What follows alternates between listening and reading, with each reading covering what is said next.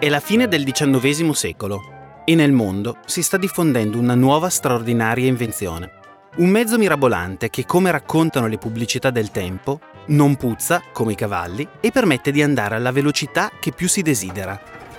È l'automobile, che rende il mondo più piccolo, accorcia le distanze e consente di scoprire luoghi nuovi e lontani con una facilità mai sperimentata prima. I nuovi viaggiatori al volante hanno esigenze del tutto inedite non è più necessario che le locande dove sostare abbiano spazi per far riposare i cavalli e cambiare gli zoccoli. È importante invece che siano vicine a officine dove rifornirsi di carburante e magari sistemare il motore. In breve tempo, tra gli anni 80 dell'Ottocento e i primi del Novecento, le strade d'Europa si popolano di carrozze a motore e di donne e uomini entusiasti. Che ne dite di metterci in viaggio con loro? Arriveremo fino alle stelle. Questo è Lievito Madre, il podcast di Eugenio Signoroni che racconta la verità sulle leggende del cibo. Una produzione di Piano P in sei puntate. Iscriviti alla serie nella tua app per ricevere la notifica di un nuovo episodio ogni venerdì.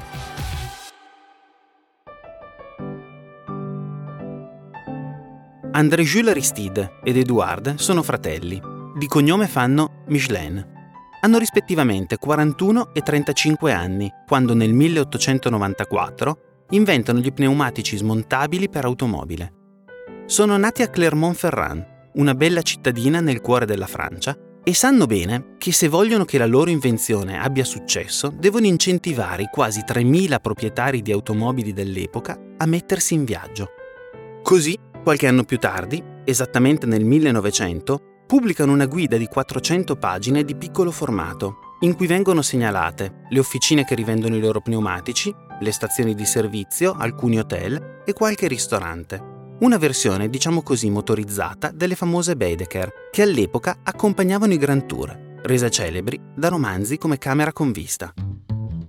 La guida Michelin è pensata per essere distribuita gratuitamente e così avviene in effetti per quasi vent'anni, finché un giorno André-Jules Aristide si ferma in una delle 2000 officine sparse per la Francia e ne scorge una pila in un angolo, utilizzata per sostituire la gamba spezzata di un tavolino. Decide così che la sua guida sarà messa in vendita a pagamento e trova il modo di renderla ancora più interessante. Se fino a quel momento era stata uno strumento utile solo per chi possedeva un'autovettura, sarebbe diventata un vademecum per sognare nuove mete e invogliare chi se lo poteva permettere a comprarsi un'automobile. Sì, ma come? Eliminando gli indirizzi delle officine e riempiendo la guida Michelin di schede di ristoranti, una tipologia di locale che in Francia aveva spopolato dalla fine del Settecento. Le informazioni devono essere estremamente accurate perché sbagliare di un chilometro un'informazione voleva dire ma cosa mi stai dicendo la Michelin? Qui la Michelin mi ha detto che tra un chilometro c'era il benzinaio non c'è. Questo è Marco Do, direttore della comunicazione di Michelin Italia. L'ho incontrato a Torino, ovviamente in un ristorante. Sarà lui a svelare i segreti e storie della più importante guida gastronomica al mondo, che ha influenzato il nostro rapporto con il gusto e oggi vende centinaia di migliaia di copie ogni anno in oltre 30 paesi. Informazioni estremamente precise, estremamente accurate e ha fatto sì che nel momento in cui oltre agli alberghi, quindi dove dormire, vengono poi anche inseriti i ristoranti, essere inserito nella guida Michelin voleva dire che comunque se lì la Michelin dice che c'è un ristorante dove ci si può fermare per mangiare, evidentemente si mangia bene. E di lì è cominciata la fama della guida Michelin come punto di riferimento autorevole di indicazione di posti dove mangiare bene. All'epoca in cui la guida Michelin vedeva la luce, i ristoranti avevano poco più di 100 anni. La loro diffusione era stata una delle conseguenze piacevoli della rivoluzione francese. E vi spiego perché. Rimasti all'improvviso senza lavoro, molti cuochi di corte avevano dovuto reinventarsi, mettendo le proprie abilità al servizio della nuova aristocrazia del tempo, la borghesia. Una grande intuizione, perché nei loro ristoranti si andava non solo per provare preparazioni sempre più elaborate, ma soprattutto per rimarcare la propria posizione sociale. André ed Edouard Michelin erano fra i maggiori rappresentanti di quella borghesia imprenditoriale che amava la buona tavola di classe e nel 1920 crearono un sistema di rating, di valutazione, che indicasse ai lettori in modo semplice quali erano i locali migliori. In questo modo presero più piccioni con una fava. 1. Vendettero più copie. Se ci pensate, qual è il motivo del successo di Masterchef se non la gara e il voto dei giudici? 2. Spinsero i lettori a mettersi in viaggio per provare i ristoranti e quindi a consumare pneumatici perché alla fine era quello il loro business principale. Nacquero così le stelle Michelin. Mangiare bene durante un viaggio lungo è un'esperienza tale che rende il viaggio più gradevole. E allora si è cominciato a dire, no, aspetta, una stella è un ristorante dove se io mi devo fermare durante il mio viaggio è un posto che merita la sosta, ricordandoci sempre che se si sbaglia e chi viaggia non trova la corrispondenza non va via solo insoddisfatto dell'informazione, ma collega un'insoddisfazione al brand, ecco, quindi l'attenzione alla affidabilità, due stelle, andiamo a dire a chi sta viaggiando, guarda che se tu fai una deviazione, quindi ci metti di più a fare il tuo viaggio per andare a mangiare in quel posto lì, quella deviazione merita fino ad arrivare al massimo dell'impegno preso nei confronti del viaggiatore, che sono le tre stelle, dove io parlo a uno che è un viaggiatore in potenza e gli dico guarda tu sei fermo a casa, ma se organizzi un viaggio per andare a mangiare lì, non te ne pentirai, quindi tre stelle vale il viaggio. La rossa, il nome con il quale è conosciuta la guida Michelin nel mondo, ebbe grande diffusione e l'attribuzione delle stelle ridisegnò la mappa della Francia cittadine come Valence, Vienne, Roanne, Collonges au Mont d'Or o Salieu, solo per il fatto di ospitare un ristorante con tre stelle, diventarono le nuove capitali del gusto. E la Michelin divenne così importante e accurata che le cartine allegate furono utilizzate dalle forze anglo-americane per orientarsi mentre liberavano l'Europa dal nazismo. H hour. Guns of the fleet opened up and the invasion of southern France began. In Italia la guida Michelin arriva nel 1956. È un'edizione piuttosto anomala, senza stelle, racconta la penisola fermandosi a Siena. Passa solo un anno e si arriva fino alla Sicilia. Per le prime stelle, invece, bisogna aspettare il 1958 e solo nell'86 il ristorante di Gualtiero Marchesi a Milano ottiene le ambite tre stelle che lo collocano tra i migliori indirizzi al mondo. A stabilirlo sono degli ispettori, si definiscono proprio così, che col passare del tempo diventano quasi figure mitologiche. Gli ispettori sono delle persone normali, sono miei colleghi ma con delle competenze specifiche e lavorano in forma anonima perché devono essere nelle condizioni di provare il ristorante come un cliente qualunque e comunicare al suo interlocutore che è il viaggiatore non quanto è bravo lo chef, ma quanto si mangia bene in quel ristorante. Di qui il punto che è sempre importante ricordare è che la stella è data al ristorante e non allo chef. I fratelli Michelin in realtà non erano stati i soli a rivoluzionare il mondo della ristorazione. Nel 1903 nelle librerie francesi era comparso un libro che avrebbe cambiato la cucina professionale di tutta Europa. Si chiamava la Guide Culinaire ed era un corposo volume pieno di spiegazioni tecniche, ricette e indicazioni pratiche, per esempio su come restringere una salsa o preparare un consommé. A scriverla fu Auguste Escoffier, il più importante cuoco vissuto tra 800 e 900, l'uomo al quale si deve la creazione di alcuni piatti ancora oggi considerati classici della cucina europea, come la pesca melba, le crêpe Suzette, le pere alla bella Elena. E non solo, è su anche l'invenzione del menù degustazione e della brigata di cucina. Escoffier era nato nel 1846 in Provenza. A 13 anni i genitori lo avevano mandato a Nizza nel ristorante di uno zio a imparare il mestiere di cuoco, non proprio una professione invidiabile al tempo. E lì iniziò una carriera che l'avrebbe portato a dirigere cucine in mezzo mondo in una di queste, al Carlton di Londra, si trovò come aiuto pasticcere un giovane vietnamita che diversi anni più tardi sarebbe diventato un simbolo mondiale di resistenza. Quel ragazzo si chiamava Ho Chi Minh. Per capire perché Escoffier sia stata una figura così centrale per la storia moderna, ho chiesto aiuto a Luke Barr. Luke è il bisnipote di una delle prime e più importanti scrittrici americane di cucina, Mary Kay Fisher, e ha raccontato in un libro il leggendario sodalizio tra Escoffier e César Ritz, titolare dell'omonima catena di hotel di lusso. È cresciuto come figlio di un fabbro nel sud della Francia e dopo un buon apprendistato in alcune cucine importanti, a metà degli anni Ottanta dell'Ottocento è stato assunto da César Ritz come chef nel suo hotel di Monte Carlo.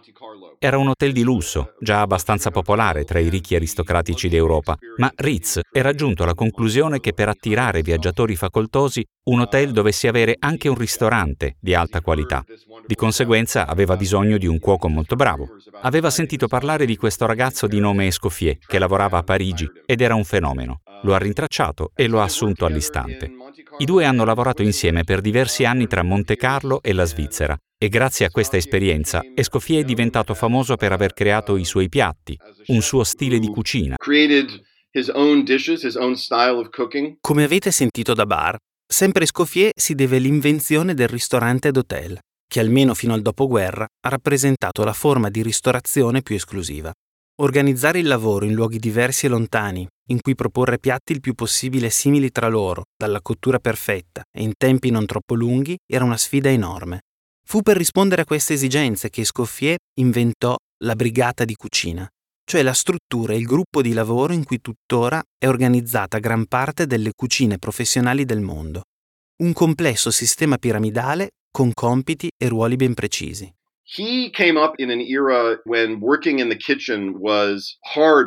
Era un'epoca in cui fare il cuoco era molto duro. Si usavano fuochi a carbone, in cucine calde, sporche e disorganizzate, dove tutti bevevano e urlavano in continuazione.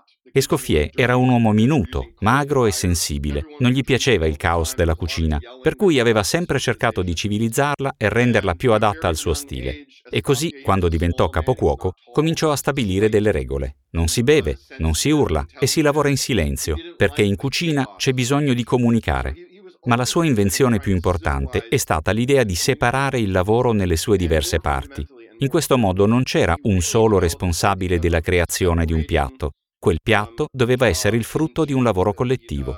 E così stabilì che ci fosse un addetto alle salse, uno ai contorni, il comì che doveva pulire le verdure, il capo partita dei secondi che doveva preoccuparsi che le carni cucinate dal saucier fossero cotte al punto giusto. Tutto questo confluiva in un piatto che Escoffier osservava comporsi, assicurandosi che tutti i pezzi si unissero nel modo giusto. Nel nostro linguaggio quotidiano, il termine chef è impropriamente sinonimo di cuoco, ma nella rigida struttura, quasi militaresca, pensata da Escoffier, lo chef non cucina. Sa di cucina, spesso è il più bravo e il più competente, ma il suo compito non è cuocere una bistecca o montare una salsa. A lui spetta piuttosto assicurarsi che ogni ingranaggio della macchina funzioni, che i piatti escano il più possibile perfetti e uguali a se stessi nello schema di Escoffier, lo chef non sta ai fornelli, ma al pas, un bancone riscaldato che è posto davanti all'uscita della cucina. Da lì controlla tutto e nel caso interviene. Con questa migliore organizzazione del lavoro, un ristorante era in grado di fare uscire qualsiasi piatto del menù in 15 minuti. Escoffier la perfezionò ulteriormente e ne fece la sua filosofia, arrivando a fare un tipo di cucina molto semplice, noi oggi se pensiamo a Escoffier diciamo subito ah, piatti elaborati, molto fantasiosi, cene di 15 portate. È vero, io stesso lo scrivo nel mio libro, ma in realtà negli anni 90 dell'Ottocento Escoffier era considerato lo chef più moderno, capace di rendere le ricette più semplici, pulite e con ingredienti più freschi. E soprattutto aveva trasformato l'immagine dello chef, non stava più nascosto nel seminterrato, ma a un certo punto della cena entrava in sala e si intratteneva con gli ospiti importanti, ai quali peraltro dedicava i suoi piatti, anche se le ricette non erano sempre nuove di zecca. Non so, dei petti di pollo in salsa di panna con funghi e tartufo grattugiato? Lui gli dava il nome del principe di Galles o di qualche celebrità che frequentava il ristorante. Era molto esperto di pubblicità, insomma, e anche se all'epoca gli chef non erano famosi, lui era il più famoso del mondo, perché aveva capito in che modo stava cambiando il ruolo del cuoco. Per decenni anche i nomi dei più bravi rimasero sconosciuti. Lo chef non era un mestiere ricercato, anzi, gli veniva chiesto di rinunciare alla creatività e di replicare alla perfezione i piatti che avevano reso famoso il loro ristorante, passando ore in cucina sottoterra, buie e piene di fumo. una fatica per niente invidiabile. Le cose iniziano a cambiare negli anni 70 del Novecento. Due giovani giornalisti gastronomici, Henri Gaud e Christian Millot, di nuovo due francesi, hanno fondato da poco una rivista che porta i loro cognomi, su cui scrivono di cibo in modo diverso, oltre i rigidi classicismi della guida Michelin diventata ormai un'istituzione. Nel 1972, in un articolo, raccontano che in diverse cucine francesi sta succedendo qualcosa. I giovani chef che vi lavorano stanno finalmente innovando. Per descrivere questo nuovo fenomeno, Goemillot coniano un termine che certamente avrete sentito. Nouvelle cuisine. La nouvelle cuisine è un movimento di cucina, anzi sarebbe meglio definirlo di metacucina perché ha riflettuto sui temi della gastronomia che ha messo allo stesso tavolo i più grandi cuochi quarantenni di quell'epoca, parliamo di Michel Gerard, Alain Chapelle, Alain Senderan, del pasticcere Gaston Lenotre. E tra loro, forse la figura più celebre era quella di Paul Bocuse, che era un personaggio talmente ingombrante che stava un po' dentro e fuori da questa nuova filosofia di cucina. Questo è Gabriele Zanatta, giornalista e critico gastronomico di un'altra guida che si è affermata in Italia ed è legata a un congresso annuale per chef ed esperti del settore, Identità Golose. Io credo che la lezione più importante che loro hanno espresso è legata al concetto di dietetica, e cioè le conseguenze che l'assunzione di un determinato cibo hanno sul nostro metabolismo e sul nostro benessere. Sembra incredibile perché è un tema molto attuale di cui oggi nessun cuoco potrebbe fare a meno, però i ragazzi della Nouvelle Cuisine sono stati i primi a dire 50 anni fa che è importante stare bene alla fine di un pasto ci sono altri due punti filosofici importanti della Nouvelle Cuisine perché i signori della Nouvelle Cuisine dicono che un cuoco deve essere attento alla tradizione, cioè che la gastronomia diventa di fatto una scienza e di una scienza importante la storia, cioè tutto quanto viene detto fino ad adesso e non bisogna avere dei pregiudizi legati al futuro, cioè alle innovazioni tecnologiche che in quegli anni potevano capitare nelle cucine, penso ai forni a microonde, alla surgelazione fatta in casa, ai miscelatori elettrici, no? ai mixer.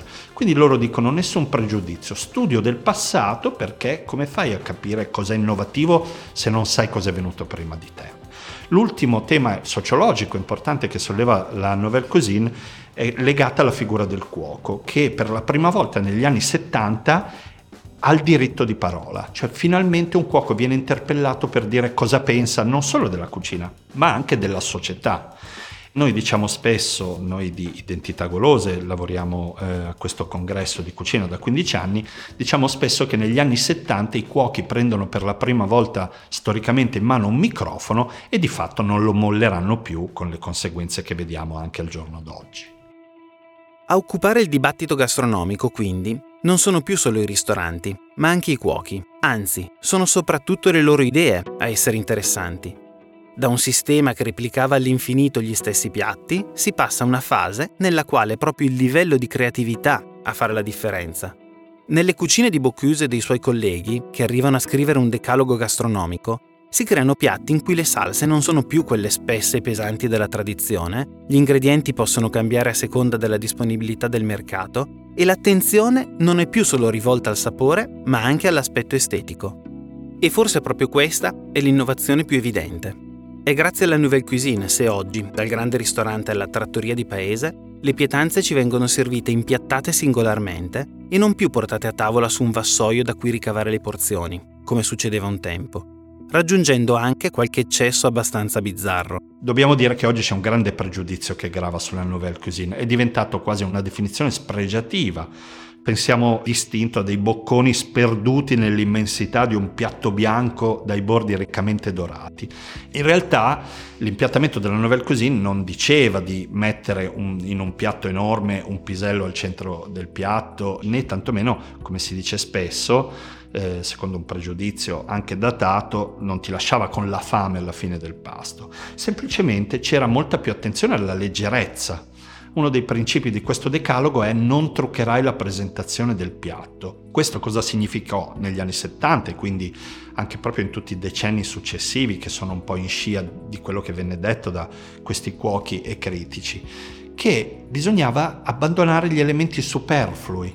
Imposero di togliere le salse Cosa sono le salse? Sono una combinazione variabile di burro e farina. Loro semplicemente dicevano un pasto può essere leggero se togli le salse. Secondo me guardavano sempre di più anche un po' alla cucina, non l'hanno mai detto i francesi, però alla cucina italiana, all'olio extravergine d'oliva più che al burro.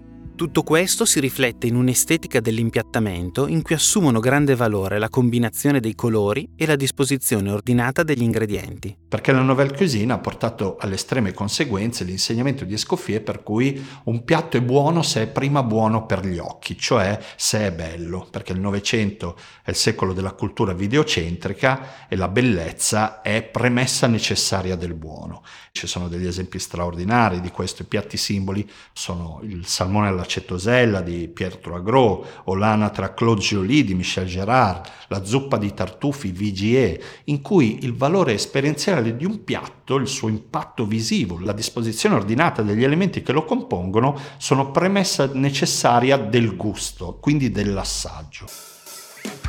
La Nouvelle Cuisine, diceva prima Zanatta, ha portato con sé una nuova idea di cuoco, non più una figura anonima e intercambiabile, ma un protagonista con nome e cognome, idee, gusti e una vicenda personale, spesso molto particolare. Sono i primi segnali di quello che si sarebbe visto negli anni successivi con l'arrivo sulla scena di personaggi come Marco Pierre White, probabilmente il primo cuoco in assoluto a far parlare di sé non solo per la sua cucina, ma anche per il suo carattere e i suoi eccessi. Beh, intanto parliamo sempre di Marco Pierre White al passato remoto, in realtà lui ha 59 anni adesso, ha un anno in più di Massimo Bottura, giusto per fare un esempio di un coetaneo. Da un punto di vista statistico Marco Pierre White è importante perché è il cuoco che ha ottenuto in età più giovane le tre stelle Michelin di tutto il Regno Unito. Successe nel 1995, lui aveva 33 anni, guidava il ristorante omonimo inserito all'interno dell'Hyde Park Hotel da un punto di vista di costume e società, Marco Pierre White è un po' considerato come l'Eric Cantona della cucina inglese per fare un paragone calcistico, per la sua classe cristallina, il carattere fumantino ed estroso. Con lui per la prima volta il cuoco non è più solo un semplice affetta carote, un pelo zucchine, ma è un artista, in un certo qual modo anche un sex symbol. Ci sono foto sue a petto nudo in cui tiene sulle gambe un pesce enorme. È importante da un punto di vista sociale perché un cuoco per la prima volta si conquista le copertine dei giornali per l'irriverenza più che per la portata innovativo gastronomica. Nel 1999 Marco Pierre White, al culmine della carriera e della fama, lascia la cucina e diventa di fatto imprenditore. È la star di Hell's Kitchen e Masterchef ed è importante anche perché è stato il grande maestro di due dei cuochi più celebri e più influenti degli ultimi vent'anni, Gordon Ramsay e Heston Blumenthal. Se vi ho raccontato tutto questo è perché negli ultimi vent'anni gli chef sono diventati delle star, dei personaggi pubblici. Non si occupano più solo di cucinare, ma promuovono territori, portano avanti battaglie sociali, conducono progetti per i più deboli e dopo le archistar sono i grandi storyteller contemporanei. Hanno trasformato, così, uno dei lavori più duri e meno desiderabili in una delle massime aspirazioni di tanti giovani, ragazzi e ragazze che grazie anche alla popolarità di trasmissioni come Masterchef sperano un giorno di diventare cuochi stellati. Per fortuna però non c'è solo questo. Fare il cuoco continua a essere un mestiere con un forte valore etico e personale anche al di là del successo in tv. A raccontarlo è Antonia Klugman, chef del ristorante L'Argine Avenco a Dolegna del Coglio, in Friuli Venezia Giulia, e una delle cuoche più coraggiose della scena internazionale. Lavorare in cucina significa godere delle proprie fatiche in qualche modo, nel senso che il fatto di impegnarsi, come per tutti i mestieri, perché il domani sia migliore dell'oggi, per diventare dei professionisti sempre migliori, non si parla di un percorso semplice, penso a uno sportivo. Uno sportivo nel momento in cui intraprende una carriera sportiva non gli si garantisce certo il successo nonostante la fatica, cioè gli si dice tu devi fare del tuo meglio sempre, ogni giorno, quando entri in campo, in pista, qualunque sia l'ambito sportivo, poi non si tratta solo di talento, si tratta di impegno e basta. E nonostante questo non è detto che nonostante talento e impegno qualcosa ci torni indietro. E quindi che cos'è che ci sprona il miglioramento? Io credo l'amore per se stesso, per quello che si fa, che nel mio caso è l'amore profondo per la cucina, un rispetto totale per eh, i miei colleghi che fanno meglio di me e un desiderio di essere all'altezza. Fare la cuoca per Antonia Klugman vuol dire ben più che cucinare bene. Il lavoro del cuoco, la ricerca di questo territorio immaginario, alla fine risulta un'indagine su di sé. Può essere anche un disequilibrio totale, cioè io penso che i piatti siano semplicemente il tornasole di chi siamo noi in quel particolare momento fugace e se abbiamo fortuna poi alla fine, riguardando indietro, il percorso ha una sua coerenza. E io penso che questa sia una grandissima possibilità che ognuno di noi ha all'interno della cucina, che si deve guadagnare, perché la libertà che ognuno di noi ha nel proprio lavoro creativo, qualunque sia la questione in ballo, sia una libertà che ci si conquista col lavoro. È grazie a questo livello di sensibilità che negli ultimi anni hanno avuto sempre maggiore importanza alcune battaglie che spero riescano ad avere lo stesso impatto delle innovazioni del secolo scorso. Una riguarda il ruolo delle donne, ancora troppo marginale, forse per via di quell'idea militaresca della cucina professionale imposta dai Scoffier ai primi del Novecento e mai abbastanza superata dalla pratica quotidiana. Io non mi sono mai vista come donna cuoco. Mi è stato insegnato che io dovevo scegliere una professione e farla al meglio e quindi in realtà mi sono trovata forse in una minoranza numerica soltanto perché ancora le cucine non sono esattamente lo specchio di quello che è la società nel nostro paese, ma come non lo erano altri ambienti lavorativi fino a 50 anni fa, 30 anni fa, qualche volta 20 anni fa, 10 anni fa. Io penso a qualunque ambiente professionale nel nostro paese, penso a un cambiamento lento. La cucina dovete darci soltanto ancora 20 anni e poi saremo pari di numero. Penso che la cucina sia legata a dei problemi legati anche ai ritmi della vita del cuoco e semplicemente ci devono essere più uomini a casa disposti a fare quello che dovrebbero fare per dare le stesse opportunità alle donne e dovrebbero esserci delle donne disposte quanto gli uomini a viaggiare, a mettersi in discussione, a mettersi nell'ambito competitivo anche della cucina alla pari degli uomini. Credo comunque nelle pari opportunità che si conquistano attraverso competenza, lavoro e sono molto positiva. Penso che gli ambienti misti siano sempre degli ambienti più sani, quindi più un ambiente ha una parità tra i generi, più generalmente troviamo un ambiente sano che sviluppa le qualità di ciascuno in maniera legata ai meriti. Kitchen Confidential is uh, an unvarnished account of 28 not particularly distinguished uh, years in the restaurant business. Questo è Anthony Bourdain. Nel 2000, il libro in cui raccontava il dietro le quinte del mestiere del cuoco ha compiuto forse l'ultima rivoluzione.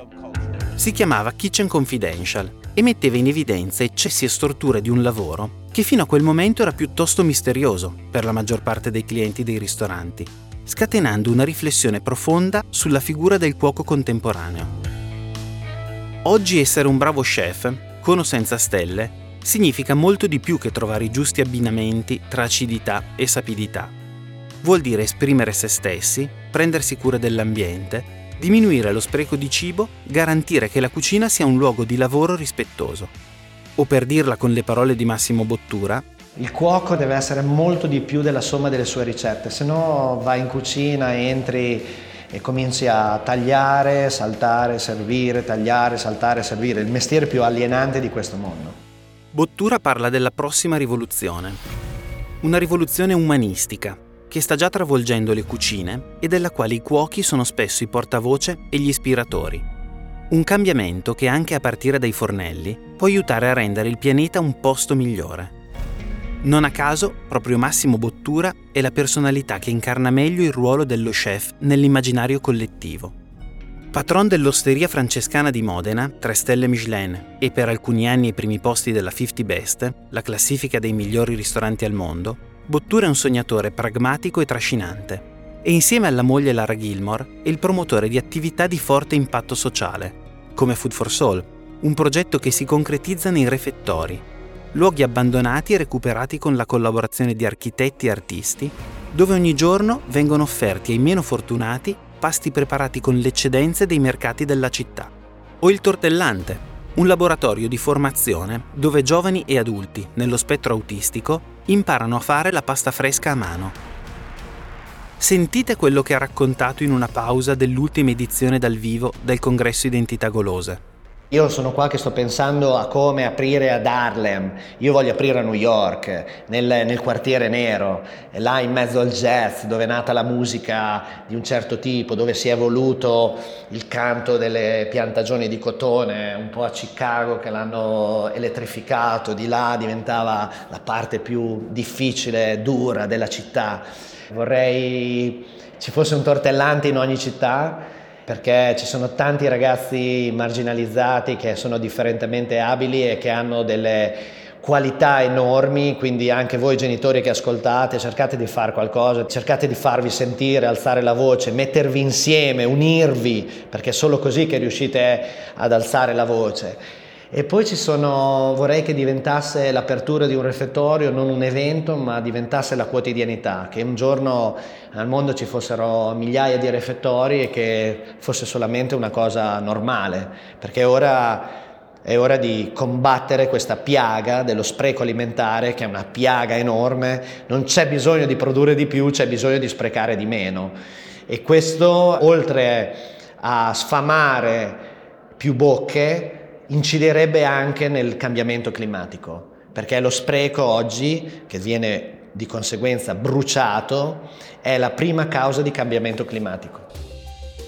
Ecco, tutto questo non è solo un auspicio, ma in buona parte una realtà tanto che anche la guida Michelin ha deciso di introdurre, dal 2020, la stella verde che premia gli chef più attenti alla sostenibilità e che meglio interpretano i 17 obiettivi di sviluppo sostenibile promossi dalle Nazioni Unite. Klugman, Bottura, ma anche Nico Romito, Caterina Ceraudo, Martina Caruso sono la perfetta incarnazione di questa figura contemporanea. Una cuoca o un cuoco che attraverso la propria cucina fa anche politica e prova a cambiare il mondo un pensiero simile a quello dei tanti produttori che qualche anno fa hanno deciso di invertire la rotta del vino, dando vita al movimento naturale. Ma questo ve lo racconterò nella prossima puntata. A presto!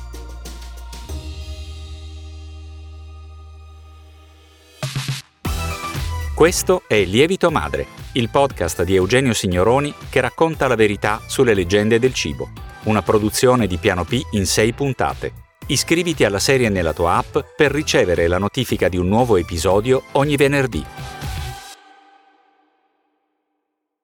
Hello, it is Ryan, and we could all use an extra bright spot in our day, couldn't we? Just to make up for things like sitting in traffic, doing the dishes, counting your steps, you know, all the mundane stuff. That is why I'm such a big fan of Chumba Casino. Chumba Casino has all your favorite social casino style games that you can play for free anytime, anywhere with daily bonuses. That should brighten your day a little. Actually, a lot. So sign up now at chumbacasino.com. That's ChumbaCasino.com. No purchase necessary. VGW. Void were prohibited by law. See terms and conditions. 18 plus.